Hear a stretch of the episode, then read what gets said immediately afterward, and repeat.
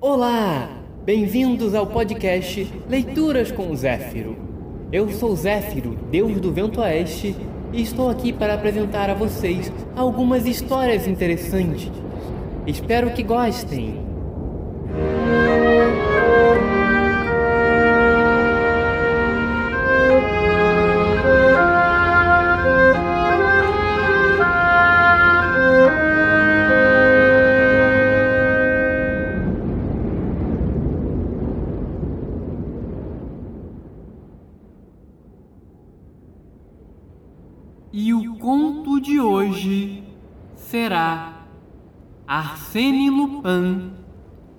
Prisão.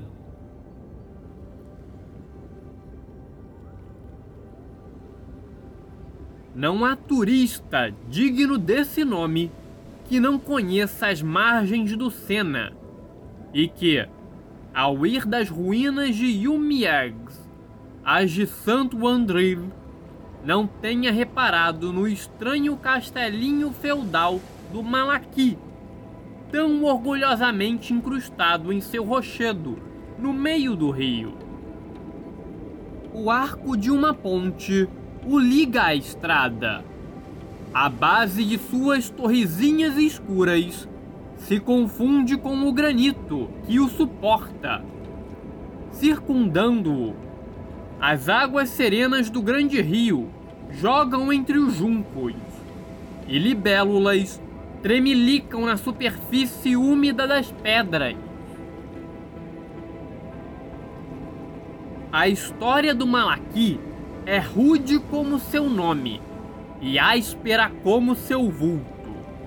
Uma sucessão de combates, cercos, ataques, pilhagens e massacres. Os crimes cometidos entre seus muros dão calafrios.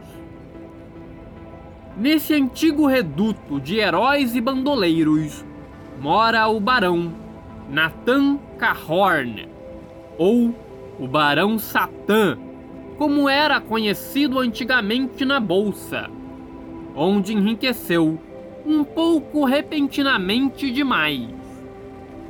Arruinados, os senhores do Malaqui foram obrigados a lhe vender, por uma bagatela, a morada de seus ancestrais. Lá, ele instalou suas admiráveis coleções de móveis e quadros, faianças e peças de madeira entalhada. Lá, ele mora sozinho, com três velhos criados. Lá, nunca entra ninguém. Naquelas venerandas salas, ninguém jamais contemplou seus três Rubens seus dois Wattou, sua cadeira Jean Goujon e tantas outras maravilhas arrancadas a golpes de promissória dos mais ricos frequentadores das astas públicas. O Barão Satã vive com medo, não por si próprio, mas pelos tesouros acumulados com paixão férrea e perspicácia de diletante. Ele os ama ferozmente, como um ávaro, e passionalmente, como um namorado. Todos os dias, ao pôr do sol, os quatro portões revestidos de ferro que guarnecem as duas extremidades da ponte e a entrada do pátio de honra são fechados e aferrolhados. Com o mínimo toque, alarmes elétricos disparariam no silêncio. Do lado do Sena, nada a temer. É um rochedo escarpado.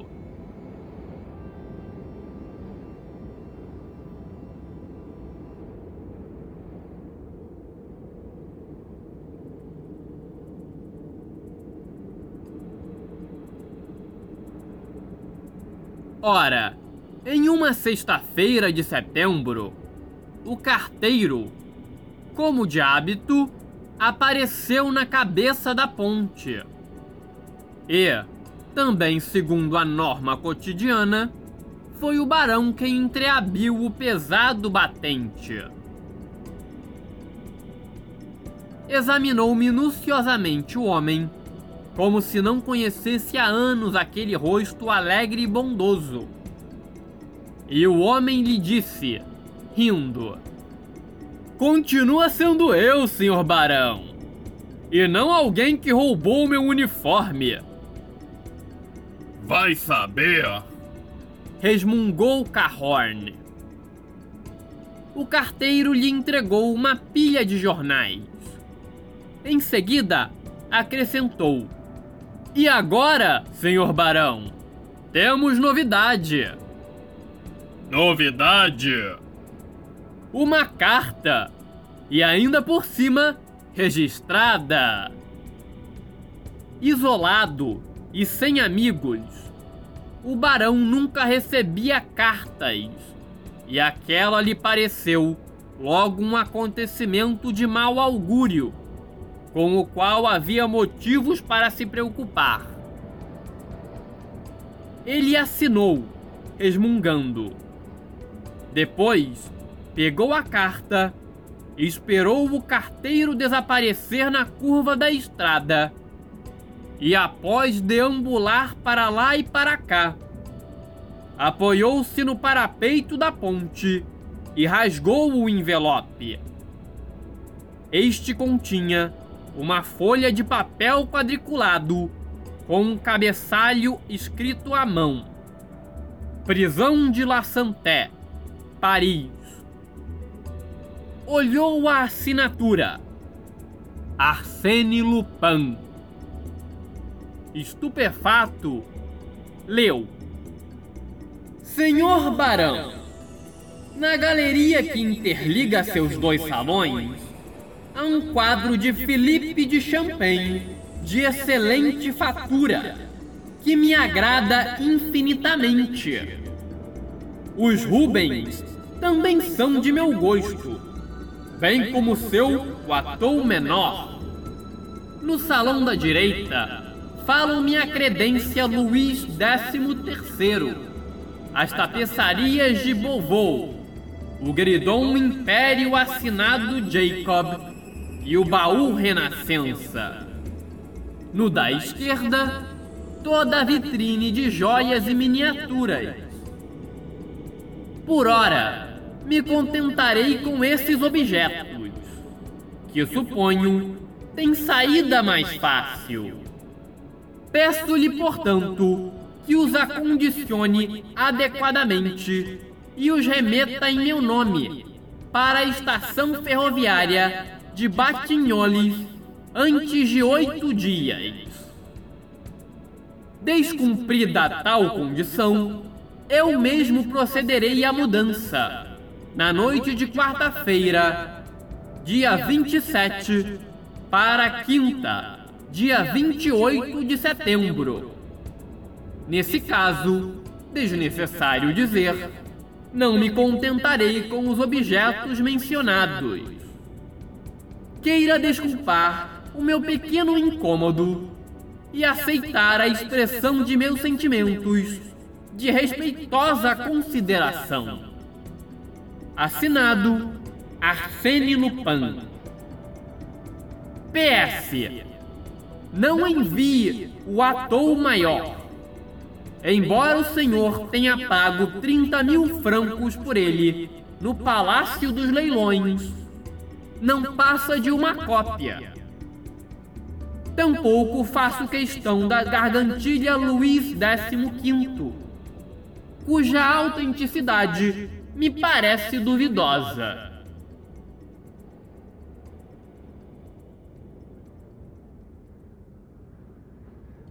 A carta deixou o Barão Cahorn desarvorado.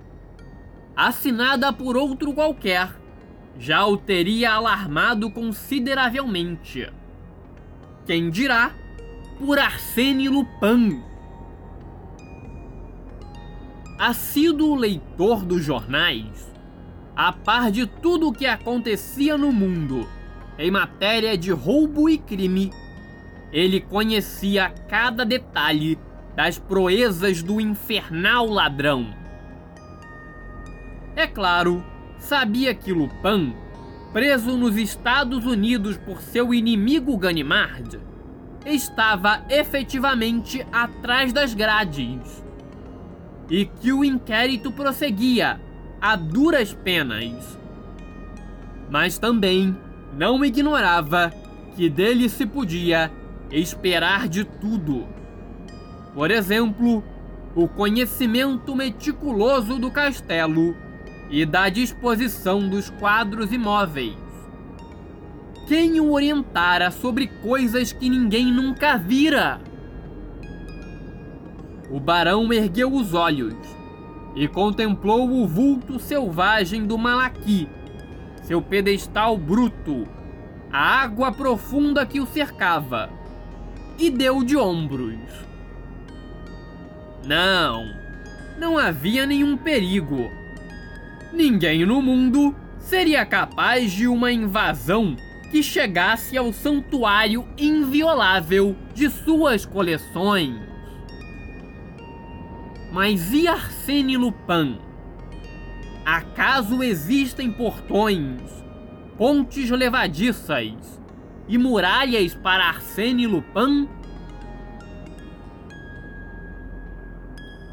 De que adiantam os obstáculos mais bem concebidos, as precauções mais seguras, se Arsène Lupin havia traçado seu objetivo?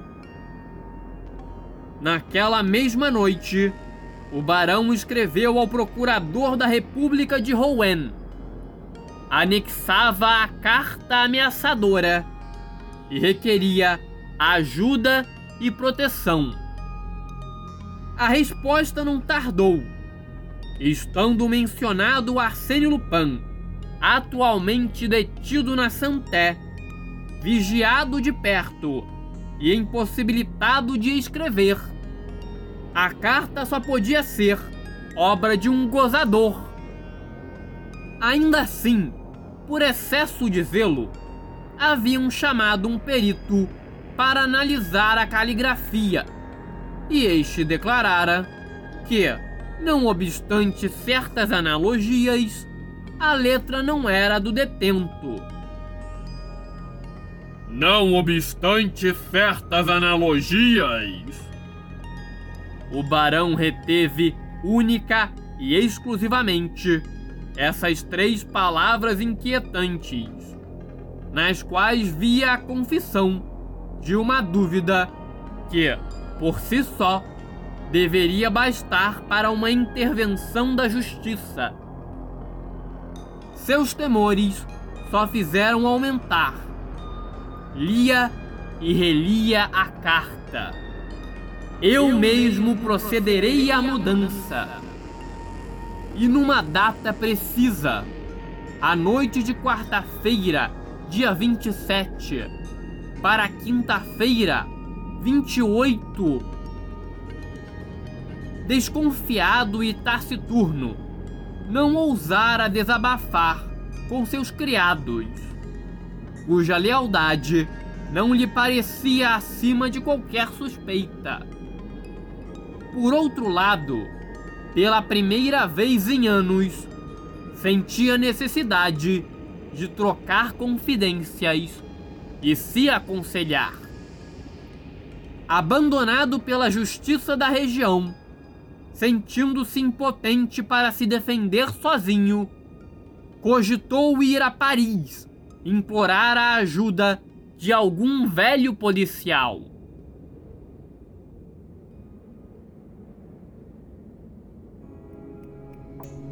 Passaram-se dois dias. No terceiro, lendo os jornais, estremeceu de alegria. Le Réveil de Codebec publicava esta notinha. É uma satisfação ter entre nós, há três semanas, um inspetor-chefe Ganimard, um veterano da Surrette. O senhor Ganimard que granjeou reputação europeia com a captura de Arsène Lupin, descansa de sua espinhosa rotina, apoquentando trutas e salmões. Ganimard, o conselheiro que Barão de Cahorn procurava. Quem melhor que o esperto e paciente Ganimard para desbaratar os planos de Lupin? O barão não pensou duas vezes. Seis quilômetros separam o castelo do vilarejo de Coldebec. Ele os transpôs num passo alegre, deixando sua esperança de salvação transbordar. Após diversas tentativas de obter o endereço do inspetor-chefe, dirigiu-se à redação do Reveil, que dava para o cais do rio. Lá, encontrou o autor da notinha, que, aproximando-se da janela, exclamou: Ganimard? Vai certamente encontrá-lo na beira do cais, pescando. Foi onde nos conhecemos e onde bati os olhos em seu nome, gravado no caniço. Veja! O velhinho logo ali, à sombra das árvores do passeio. De redingote e chapéu de palha? Ele mesmo! É um sujeito estranho e caladão, antipático até. Cinco minutos depois, o barão acercava-se do célebre Ganimard e, apresentando-se, atacou sem rodeios o problema e expôs o seu drama. O outro escutou, imóvel, sem perder de vista o peixe ao qual espreitava. Voltou a cabeça para o barão, olhando de cima a baixo, com um ar de profunda piedade, e sentenciou: Cavalheiro, não é de praxe prevenir a quem se pretende depenar. Arsène Lupin, em especial, não comete esse tipo de disparate. No entanto, cavalheiro, se eu tivesse um fiapo de dúvida, creia-me, o prazer de engaiolar novamente o meu caro Lupin prevaleceria sobre qualquer outra consideração. Infelizmente, o rapaz já está atrás das grades. E se ele escapar? Se ele escapar, tanto melhor. Fisgo-o novamente. Enquanto isso, durma com os dois olhos bem fechados e pare de espantar essa truta. A conversa estava encerrada. O barão, relativamente mais calmo, ante a despreocupação de Ganimard, retornou ao castelo. Verificou as fechaduras deu uma espiada nos criados e transcorreram 48 horas, durante as quais ele quase chegou a se convencer de que, no final das contas, seus temores eram infundados.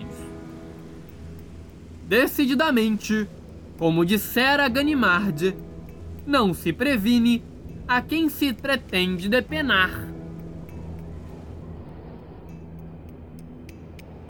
Aproximava-se a data. Na manhã de terça-feira, véspera do dia 27, nada de especial. Às três horas, contudo, um moleque tocou a campainha. Trazia uma mensagem. Nenhum caixote na estação de Batinholes. Prepare tudo para amanhã à noite. Arsene. Foi outro Deus nos acuda, a ponto de ele se perguntar se não era melhor ceder às exigências de Lupin. Correu a Calderbeck. Sentado numa cadeira dobrável, Ganimard pescava no mesmo lugar. Sem uma palavra, o barão estendeu-lhe o telegrama. E daí? Fez o inspetor. Mas é para amanhã! O quê? O assalto! A pilhagem de minhas coleções! Ganimard descansou o caniço, voltou-se para ele e, cruzando os braços no peito, bufou. Ah, isso! Acha que vou perder meu tempo com essa baboseira? Quanto o senhor cobraria para passar a noite de 27 para 28 de setembro no meu castelo? Nenhum centavo. Deixe-me em paz. Diga o seu preço. Sou rico, riquíssimo. A brutalidade da oferta desconcertou Ganimard, que mais calmo prosseguiu. Estou passando férias aqui e sou proibido de me envolver. Ninguém saberá.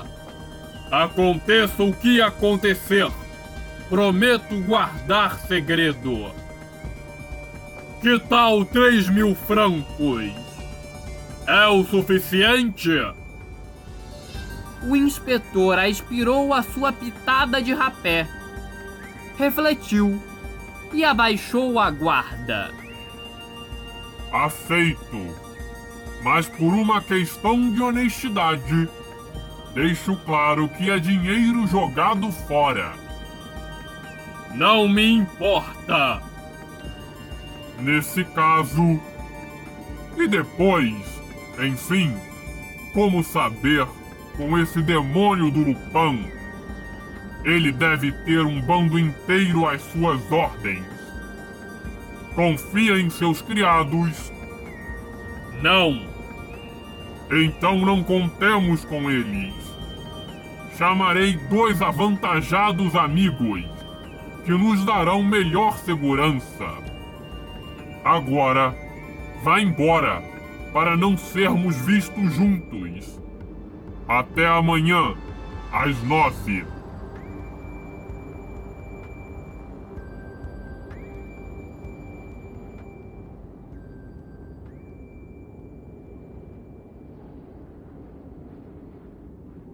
No dia seguinte, data estipulada por Arsène Lupin, o Barão Cahorn tirou sua armadura do baú, poliu sua lança, sua espada e caminhou pelas cercanias do Malaqui. Mas nada de suspeito encontrou. À noite, às oito e meia, dispensou os criados. Estes dormiam numa ala cuja frente dava para a estrada, porém com algum recuo, no limite extremo do castelo. Quando ficou a sós, abriu sem pressa as quatro portas. Ao fim de um momento, ouviu passos se aproximando. Depois de apresentar seus dois auxiliares, gigantes com pescoço de touro e punhos de aço, Ganimard pediu certos esclarecimentos. Inteirando-se da distribuição dos cômodos, fechou cuidadosamente a porta e montou barricadas em todas as passagens por onde era possível invadir as salas ameaçadas. Examinou as paredes ergueu as tapeçarias e só então, por último, instalou seus agentes na galeria central. Não quero as Nissis. Ouviram? Não estamos aqui para dormir. Ao menor alarme, abram as janelas do pátio e gritem por mim. Atenção também do lado da água. Dez metros de penhasco não assustam demônios desse calibre. Após trancá-los ali, levou as chaves consigo e disse ao barão: Agora, ao nosso posto. Para passar a noite, ele escolhera um quartinho escavado nas entranhas das muralhas do castelo, entre as duas portas principais, que já fora, antigamente, o alojamento da sentinela. Uma janelinha gradeada dava para a ponte, outra para o pátio. Em um canto, via-se como que a boca de um poço. Não me disse, senhor barão, que esse poço era a única entrada para os subterrâneos e que ela está interditada desde tempos imemoriais? Sim! Logo, ao menos que exista outra passagem, ignorada por todos, exceto por Lupin, o que parece um tanto improvável, podemos ficar sossegados. Alinhou três cadeiras e, estendendo-se confortavelmente, acendeu o cachimbo e suspirou. Juro, senhor barão, só mesmo a obsessão de acrescentar um andar na casinha onde devo terminar meus dias para me fazer aceitar tarefa tão simples. Contarei a história ao amigo Lupin. Ele terá frouxos de riso. O barão não ria. A espreita interrogava o silêncio com uma inquietude crescente. De tempos em tempos, debruçava no poço, mergulhando o olho ansioso no buraco escuro.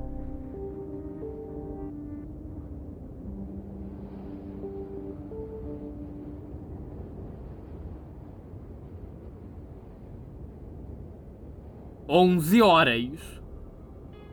Meia-noite. Uma da madrugada. De repente, ele agarrou o braço de Ganimard, que acordou sobressaltado. Ouviu isso? Ouvi. O que é?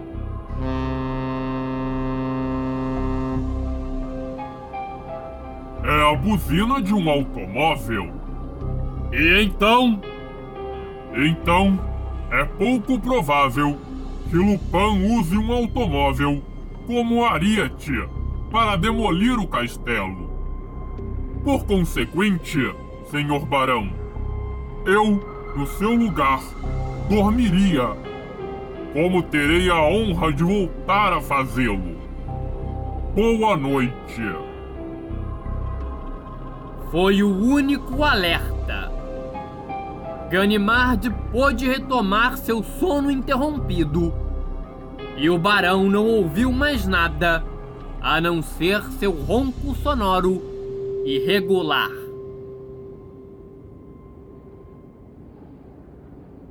Ao raiar do dia, deixaram o quartinho. Uma paz imensa e serena envolvia o castelo.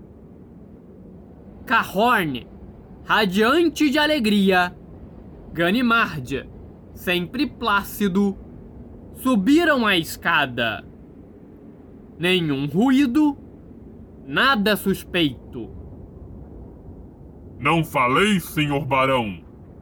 No fundo, eu não deveria ter aceitado. Sinto-me um tanto envergonhado. Ele pegou as duas chaves e adentrou a galeria. Em duas cadeiras, curvados com os braços pendentes, os dois agentes dormiam. Macacos me mordam! grunhiu o inspetor. Simultaneamente, o barão soltou um grito. Os quadros! Gaguejava, engasgava, apontava a mão para os lugares vazios, para as paredes nuas, dos quais saíam pregos, dos quais pendiam inúteis cordões.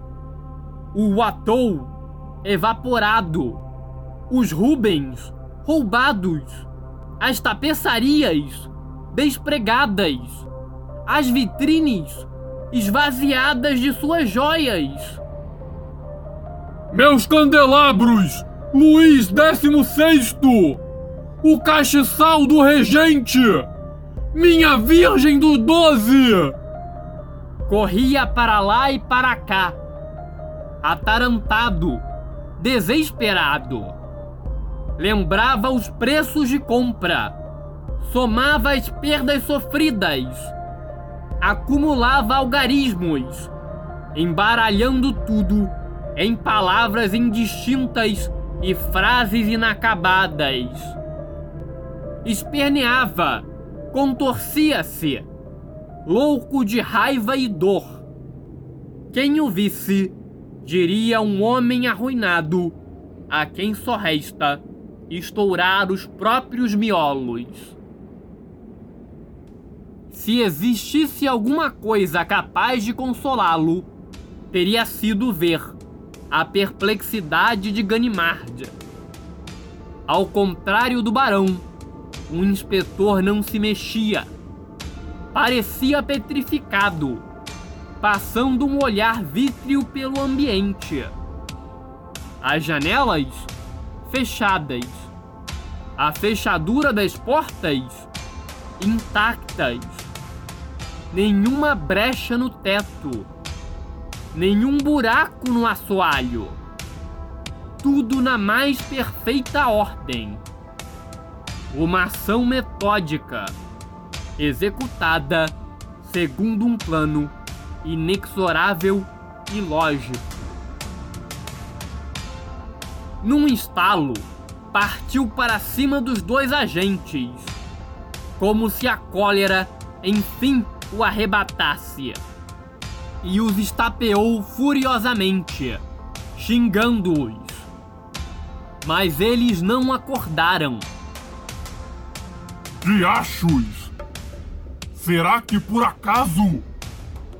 Debruçou sobre eles e examinou um e outro atentamente. Dormiam, mas um sono que não era natural. Foram drogados. E por quem? Ora, por quem? Por ele, caramba! Ou pelo bando, mas dirigido por ele. É um golpe de sua lavra tem a marca evidente. Neste caso, estou perdido. Nada a fazer. Registre uma queixa. Para quê? Não sei, mas tente assim mesmo. A justiça tem seus meios. A justiça? Mas não está vendo? Agora por exemplo, quando poderia estar procurando um indício, descobrindo alguma coisa, o senhor nem se mexe. Descobrir alguma coisa com Arsênio Lupin? Ora, meu caro senhor, Arsênio Lupin nunca deixa nada para trás. Não existe acaso com Arsênio Lupin. Chego a me perguntar se não foi voluntariamente que se deixou prender por mim nos Estados Unidos. Quer dizer que devo abrir mão dos meus quadros? De tudo? Mas foram as pérolas da minha coleção que ele roubou. Eu daria uma fortuna para recuperá-las. Se nada podemos fazer contra Lupin, que ele diga seu preço. Ganimard cravou-lhe os olhos. Estas foram palavras sensatas. Não as retira? Claro que não. Por que a pergunta? Uma ideia que tive. Que ideia? Voltaremos ao assunto se o inquérito for arquivado. De toda forma, nenhuma palavra a meu respeito, se quiser que eu triunfe.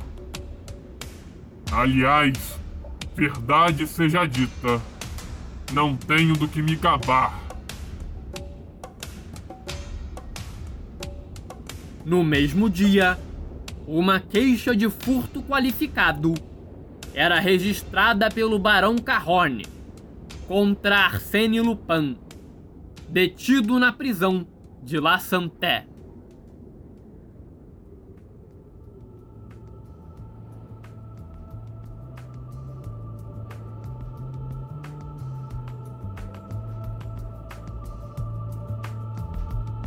Essa queixa, o barão se arrependeu muito de ter feito. Ao ver o Malaqui entregue aos policiais, ao procurador, ao juiz de instrução, aos jornalistas e todos os curiosos que se insinuam em toda parte onde não deveriam estar. O caso já eletrizava a opinião pública.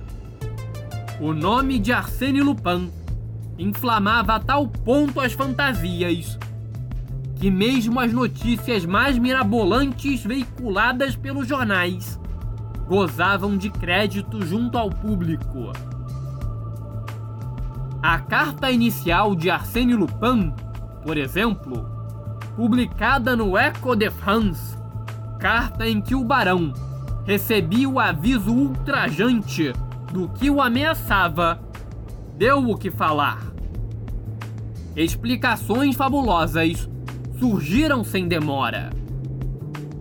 A existência dos famosos subterrâneos voltou a ser considerada. Influenciado, o Ministério Público orientou suas buscas nessa direção. Revistaram minuciosamente o castelo, interrogaram cada pedra, procuraram nas madeiras entalhadas e nas lareiras, e nos caibros dos tetos. À luz de archotes, esquadrinharam os imensos porões. Sondaram as entranhas do rochedo. Tudo em vão. Não descobriram nenhum indício de subterrâneo. Não existia nenhuma passagem secreta. Que seja respondiam de todos os lados. Mas móveis e quadros não desaparecem como fantasmas. Passam por janelas e portas. Assim como entram e saem por janelas e portas as pessoas de quem eles se apoderam. Quem são elas? Como entraram? E como saíram? o Ministério Público de Rouen, numa confissão de impotência, requereu auxílio de agentes parisienses. O senhor Dudou, chefe da Surrette, enviou seus melhores batedores da tropa de elite. Ele mesmo hospedou-se por 48 horas no Malaqui, mas não teve melhores resultados foi quando decidiu convocar o inspetor Ganimardia, cujos serviços tantas vezes tivera a oportunidade de apreciar. Ganimardia escutou em silêncio as instruções do seu superior e, abanando a cabeça, declarou: Penso que cometemos um erro crasso ao concentrarmos as buscas no castelo. A solução está fora dele. E onde, por favor? Com Arsène Lupin. Com Arsène Lupin? Supor isso é admitir sua participação. Admito-a. Vou além. Considero-a ponto pacífico. Convenhamos, Ganimard. Isso é absurdo. Arsène Lupin está na prisão. Arsène Lupin está na prisão, de fato. Vigiado, concordo. Mas ainda que ele tivesse correntes nos pés, cordas nos pulsos e mordaça na boca, eu não mudaria de opinião. E por que essa ideia fixa? Porque só Arsène Lupin tem capacidade para montar uma engrenagem dessa envergadura e montá-la de modo a que funcione como funcionou. Falar é fácil, Ganimard. Mas é a verdade. Não procurem por passagens subterrâneas, pedras girando sobre um eixo e outras patranhas do tipo. Nosso indivíduo não se vale de procedimentos tão arcaicos. Que conclusão você tira disso? Concluo pedindo-lhe autorização expressa para passar uma hora com ele. Em sua cela? Sim, na volta dos Estados Unidos, durante a travessia, tivemos excelentes conversas. E ouso dizer que ele cultiva certa simpatia por seu algoz. Se ele puder me informar, sem se comprometer, não hesitará em me poupar uma viagem inútil.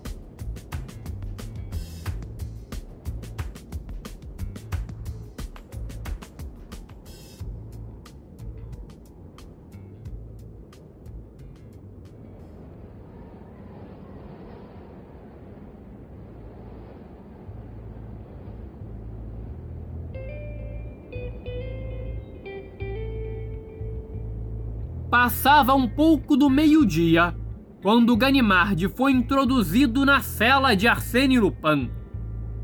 Este, deitado em sua cama, ergueu a cabeça e deixou escapar um grito de alegria. Ah! É o que podemos chamar de uma grata surpresa! O meu querido Ganimard!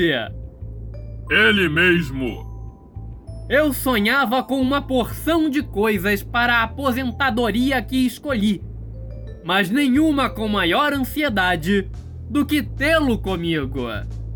Professo a minha maior estima pela sua pessoa. Sempre afirmei: Ganimard é nosso melhor detetive.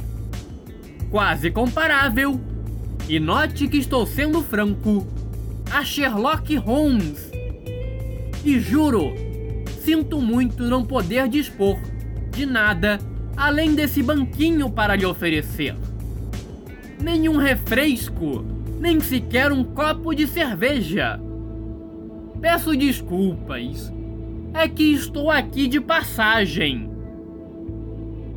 Ganimard acomodou-se, sorrindo, e o prisioneiro, feliz de falar, prosseguiu. Meu Deus! Que satisfação descansar meus olhos no semblante de um homem honesto. Já cansei de todas essas caras de espiões e alcaguetes que fazem dez vezes por dia a revista de meus bolsos e de minha modesta cela, verificando se não preparo nenhuma fuga. Impressionante como esse governo me papaica. Ele tem os seus motivos. Que nada! Eu ficaria tão feliz se me deixassem quieto no meu canto. Bancado pelo dinheiro alheio? Sim! Seria tão simples. Mas de vago, falo tolices. E você deve estar com pressa. Vamos ao ponto, Ganimard. O que fiz para merecer a honra da visita? O caso Cahorn. Ah, alto lá! Um segundinho. São tantos casos na minha mão. Permita-me encontrar na cachola a pasta do caso Cahorn. Aqui está. Encontrei Caso Cahorn, Castelo do Malaqui, Alta Normandia, dois Rubens, um Atou e umas ninharias. Ninharias? Ora, francamente, isso tudo é tão insignificante. A coisa melhor. Mas, visto que o caso te interessa, desembuche, Ganimárdia. Devo explicar em que pé se encontra o inquérito? Não, não. Já li os jornais matutinos. Tomo, inclusive, a liberdade de lhe dizer que vocês não avançaram muito. É esta justamente a razão pela qual conto com a sua boa vontade. Em primeiro lugar, o golpe foi realmente maquinado por você? Sim, completamente. A carta de aviso? O telegrama? Ambos vindo de mim. Devo, inclusive, ter os recibos em algum lugar. Arsene abriu a gaveta de uma mesinha de madeira branca que, com a cama e o banquinho, compunha toda a mobília da cela. Pegou dois pedaços de papel e os estendeu a Ganimard. Ora essa! E eu que o julgava vigiado, noite e dia, revistado a torto e a direito. E você lê jornais, guarda recibos. Bobagem! As pessoas são de uma obtusidade.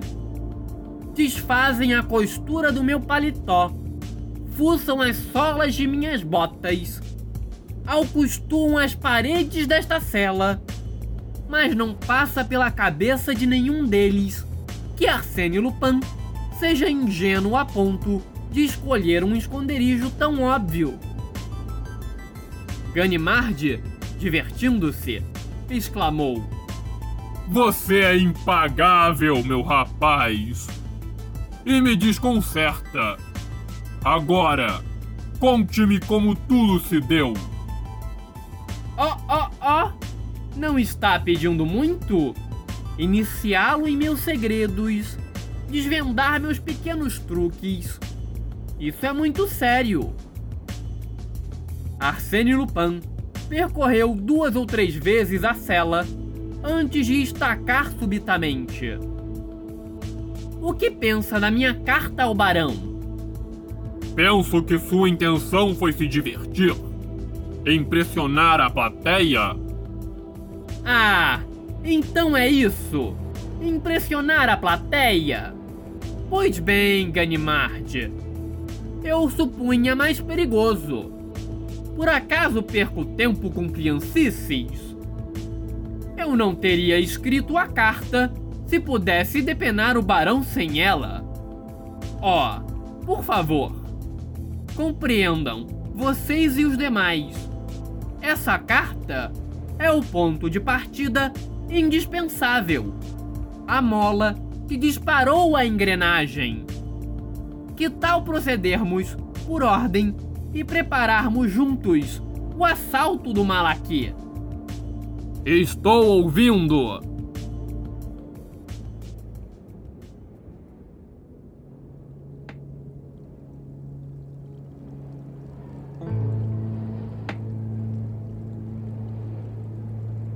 Imaginemos então um castelo absolutamente fechado, cercado de barricadas, como é o do Barão Cahorn. Deveria eu desistir do jogo e abrir mão dos tesouros que cobiço, alegando que o castelo onde estão é inacessível? Óbvio que não. Deveria eu tentar o assalto à moda antiga à frente de uma tropa de mercenários? Não. Isso seria infantil. Deveria eu entrar sem que ninguém me notasse? Isso seria impossível. Resta apenas um meio: ser convidado pelo proprietário do mencionado castelo. Suponhamos que um dia o mencionado proprietário receba uma carta advertindo-o de que trama contra ele um certo Arsène Lupin, ladrão famoso. Qual será a sua atitude? Enviará a carta ao procurador, que zombará dele, uma vez que o mencionado Lupin encontra-se atualmente atrás das grades. Resultado: desassossego do homenzinho, que agora se dispõe a pedir socorro ao primeiro que aparecer. Concorda? sem sombra de dúvida. E se calhar de ele ler num pasquim qualquer que um célebre policial está passando férias na localidade vizinha? Irá se dirigir a esse policial. Não fui eu quem disse. Vamos agora admitir que entre mentes, prevendo esse passo inevitável, Arsène Lupin tenha pedido a um de seus amigos mais desenvoltos que se instalasse em Caldebec e entabulasse relações com um jornalista do Revel, jornal do qual o barão é assinante, sugerindo ser ele o tal, o policial célebre. O que acontecerá? O jornalista noticiará, no Revel, a presença do dito policial. Exato! E das duas, uma, ou Cahorn não morde a isca e não acontece nada, ou, hipótese mais verossímil, ele acorre indócil. Eis então o meu Cahorn implorando a ajuda de um de meus amigos para me enfrentar. Cada vez mais original. Naturalmente, o falso policial começa por recusar sua colaboração. Chega então o segundo bilhete.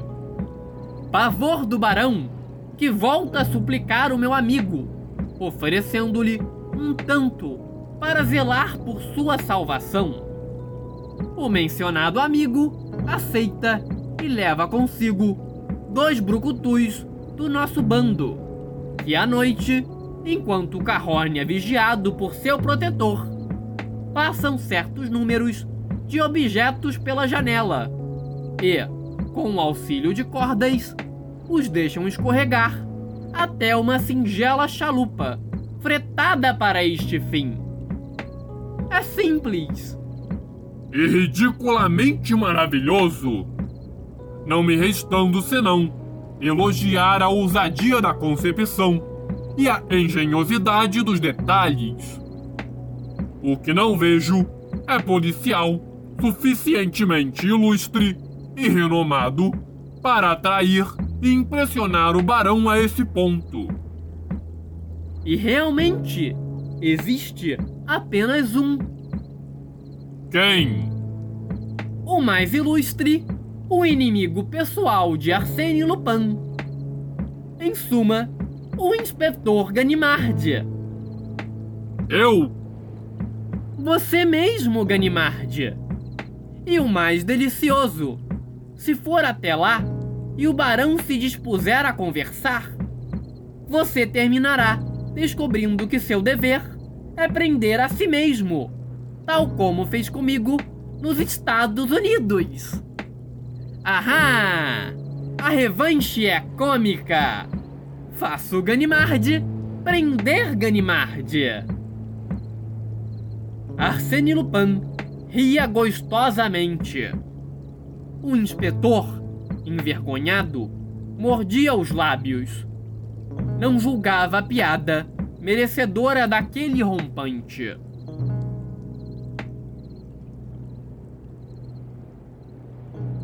A chegada do carcereiro lhe deu tempo de se recompor.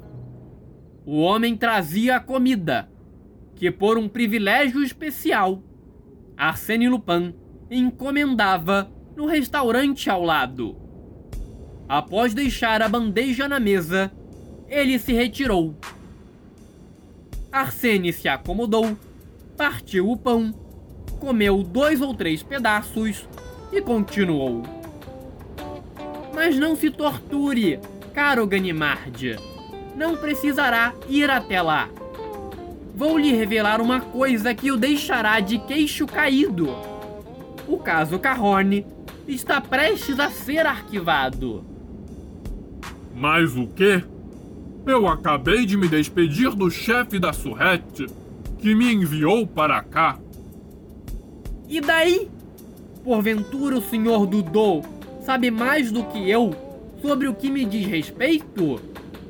Daqui a pouco chegará aos seus ouvidos que Ganimard, ou melhor, que o falso Ganimard, permaneceu em excelentes termos com o Barão Carrone. E esta é a razão principal de ele não ter contado essa parte da história para a polícia. Encarregou-o da delicadíssima missão de negociar uma troca comigo. E no presente momento, mediante determinada soma, é provável que o barão tenha recuperado a posse de seus queridos bibelôs. Como contrapartida, ele retira sua queixa. Logo, deixa de haver furto. Logo, o Ministério Público se verá obrigado a me deixar em paz.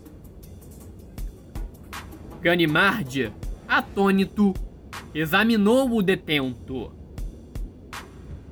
E como sabe de tudo isso? Acabo de receber a mensagem que eu esperava.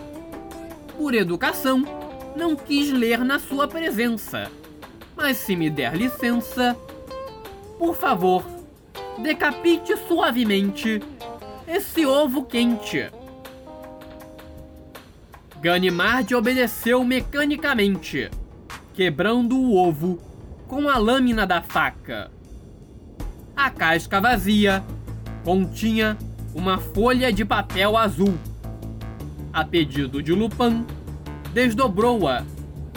Era um telegrama, ou melhor, parte de um telegrama, do qual haviam suprimido os dados postais.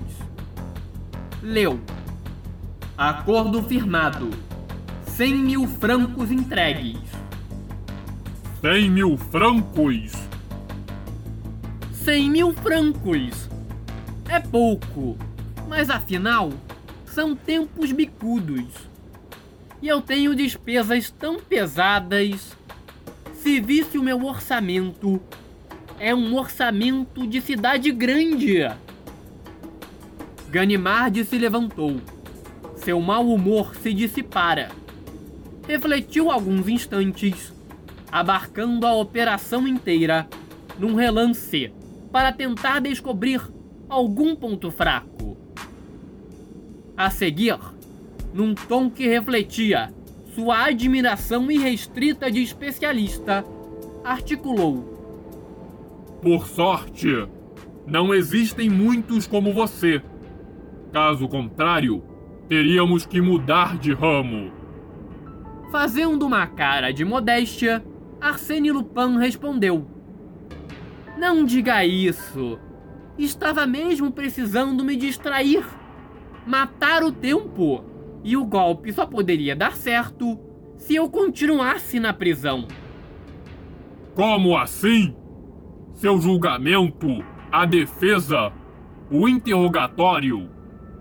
Tudo isso já não é distração suficiente? Não, pois resolvi não comparecer ao meu julgamento. O quê? Seja franco, meu caro.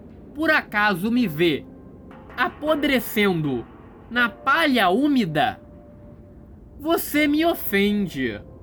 Arsène Lupin só fica na prisão enquanto lhe apetece. Nenhum minuto a mais. Talvez tivesse sido mais prudente começar por não entrar nela. Ah, o cavalheiro graceja. O cavalheiro recorda-se que teve a honra de proceder à minha detenção. Saiba, respeitável amigo, que ninguém, você ou qualquer outro, teria colocado as mãos em mim se um interesse muito mais sublime não me houvesse ocupado naquele momento crítico. Uma mulher me dirigia o olhar, Ganimard, e eu a amava. Compreende o que significa ser alvo dos olhos da mulher amada? O resto me era indiferente, eu juro. Por isso, estou aqui. Há bastante tempo, aliás. Em primeiro lugar, eu queria esquecer. Não se ria. A aventura tinha sido encantadora. Ainda guardo sua lembrança preciosa. Depois, sou um pouco neurastênico. A vida é tão frenética nos dias de hoje. Tenho que saber a hora de parar e fazer o que chamo de terapia do isolamento. Este lugar é imbatível para tratamentos dessa linha. Arsênio Lupin, você está rindo da minha cara. Ganimard, hoje é sexta-feira. Quarta-feira que vem, às quatro da tarde, irei fumar um charuto em sua casa na rua Pergolese. Estarei à sua espera. Os dois apertaram-se as mãos, como dois bons amigos, que se estimam por seu justo valor. E o velho policial se dirigiu à porta. Espere, Ganimard! O que há? Está esquecendo do seu relógio. Meu relógio? É, ele apareceu no meu bolso. Perdoe-me, é um mau hábito. O fato de terem confiscado o meu não é razão para privá-lo do seu. Ainda mais que disponho de um relógio do qual não posso me queixar e que atende plenamente às minhas necessidades. Tirou da gaveta um cebolão de ouro, espesso e confortável, guarnecido de uma corrente pesada. E este? De que bolso vem? Arsênio Lupin olhou as iniciais com displicência. JB. Quem diabos pode ser? Ah, sim! Lembrei! Jules Bouvier o meu juiz de instrução, um homem encantador.